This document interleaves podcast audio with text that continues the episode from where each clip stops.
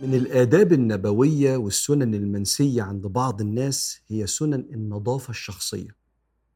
وأنا هقول لك على حاجة في الموضوع ده مرتبطة بالشغل ومرتبطة بالحياة. نادرا ما حد بيبقى ريحته مش حلوة آه، سواء ريحة جسمه أو ريحة بقه أو مبهدل في نفسه ومش نظيف نادرا ما حد بيقول له.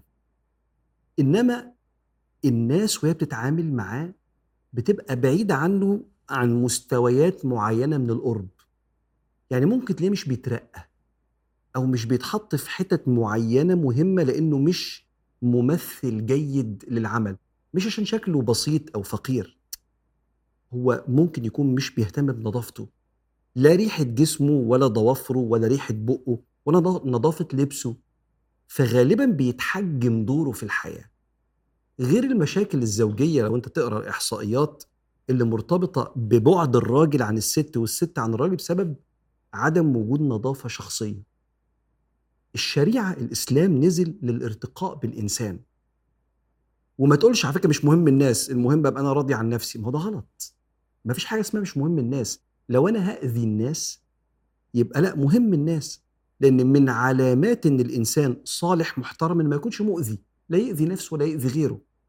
وما دام الإنسان متواجد في وسط الناس لازم يحمي اللي حواليه من أي أذى حتى الأذى المرتبط بنظافته وريحته وشكله. عشان كده كان سيدنا النبي عليه الصلاة والسلام بيتكلم في الموضوع ده. موضوع النظافة من أول ساسك لراسك من رجلك لغاية شعرك. وما دام النبي اتكلم في الموضوع يبقى ده موضوع لأنه لا يتكلم إلا في كل شريف.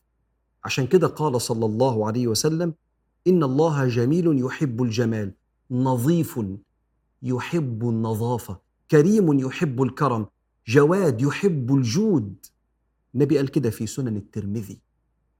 فأول حاجة تاخد بالك منها نظافة بقك. قال صلى الله عليه وسلم لولا أن أشق على أمتي لأمرتهم بالسواك عند كل صلاة. الصلوات خمسة. النبي بيقول لك اغسل سنانك خمس مرات في اليوم. وكنت عايز أقول لهم كل مرة كده كفعل أمر بس ما حبيتش أشق عليهم. فالسواك ده غسل السنان إما بالسواك نفسه لو تحب كده أو باستبداله بالوسيلة الحديثة لأن النبي كان بيستبدل بيستخدم الوسيلة الموجودة وقتها. فأنت وسيلتك الحديثة معجون الأسنان والفرشة أو بالسواك زي النبي عليه الصلاة والسلام. المهم إنك أنت يبقى في نظافة مستمرة للسنان.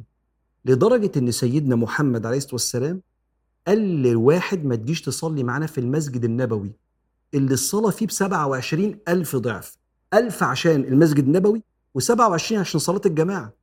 ما هو صلاة في المسجد النبوي بألف صلاة. فقال له ما تجيش النهاردة ليه؟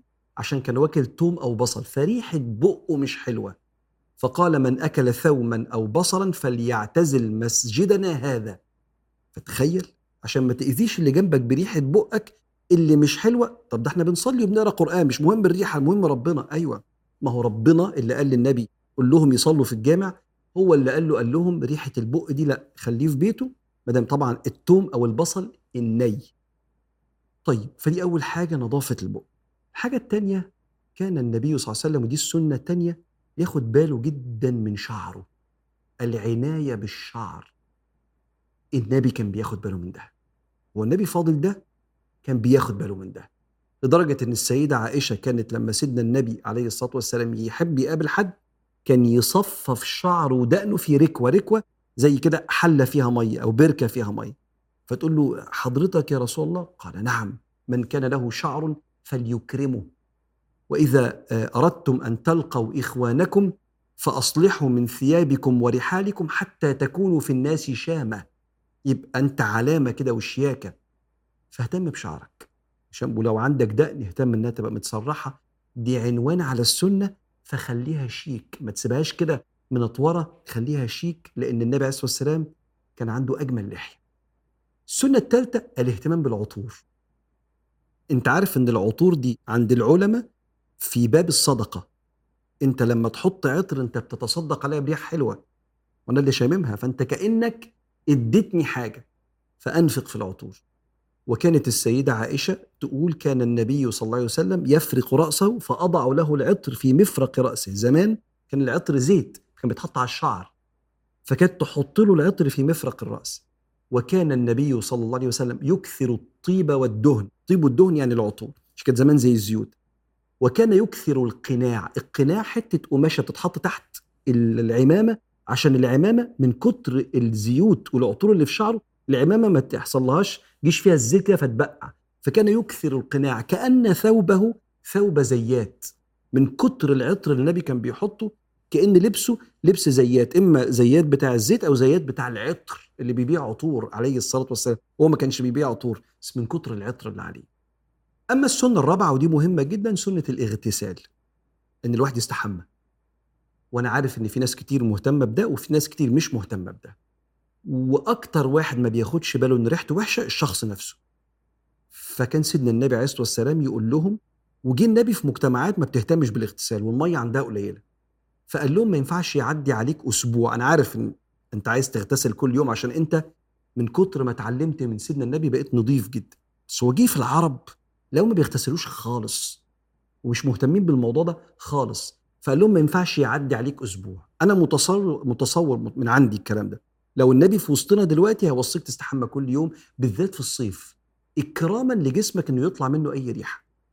فالاغتسال الاغتسال الاغتسال وخد بنية اتباع النبي عليه الصلاة والسلام. أما السنة رقم خمسة وهي سنة نظافة اللبس. اللبس مش لازم يبقى غالي. لو معاك فلوس ربنا يوسع عليك البس الغالي يا سيدي. ولو معكش البس لبس بسيط على قد دخلك بس نظيف ومكوي. ولما النبي شاف واحد كما في الحديث عليه ثياب وسخة فقال أما وجد هذا ما يغسل به ثوبه؟ لما النبي يقف ويتكلم في الموضوع ده يبقى ده موضوع. وإلا ما كانش النبي يتكلم فيه عليه الصلاة والسلام الذي لا يتكلم إلا في كل شريف وكل عظيم يرضي الله. السنة الأخيرة وأقول لك على حاجة قبل ما أقول لك السنة الأخيرة. اكرم نفسك بإنك أنت ما تلبسش اللبس كذا مرة. عشان ريحته عشان الياقة اللي ممكن تبقاش نظيفة وعشان اللبس اللي ممكن يكون مبقع. اكرم نفسك بده. ده بيسيب انطباع انت مش عايز تسيبه عند الناس. وركز في الحتة دي. آخر حاجة نظافه الجسم بقى عموما لأنها من سنن الفطرة. يعني النبي الفطره البني آدم ربنا خلقه المفروض يبقى نظيف فمنها تقليم الأظافر أو الأظفار. تسيبش ضوافرك طويلة مهما حصل. حتى لو احتجت لضفرك عارف الحركة بتاعت إنك تطول ضفرك عشان بتعمل بيه حاجة؟ دي تصرفات مش نبوية. النبي وصى إن الضوافر طبعا بيبقى تحتها أسود كده ده يخالف سنة النبي عليه الصلاة والسلام. ومنها نتف الإبط حلق شعر الجسم الزائد كل ده. ومنها من سنن النبي قص الشارب. ما يبقاش شنبك نازل على شفايفك فتيجي تشرب مية يبقى شنبك في الأكل وفي المية. قص الشارب بحيث الشفايف تبقى باينة. كل دي من سنن الفطرة المهمة. ودول كده ست سنن لسيدنا النبي عليه الصلاة والسلام آخرهم سنة نظافة الجسد عموما. وربنا سبحانه وتعالى يجعلنا في أعلى درجات النظافة لأن الله جميل يحب الجمال.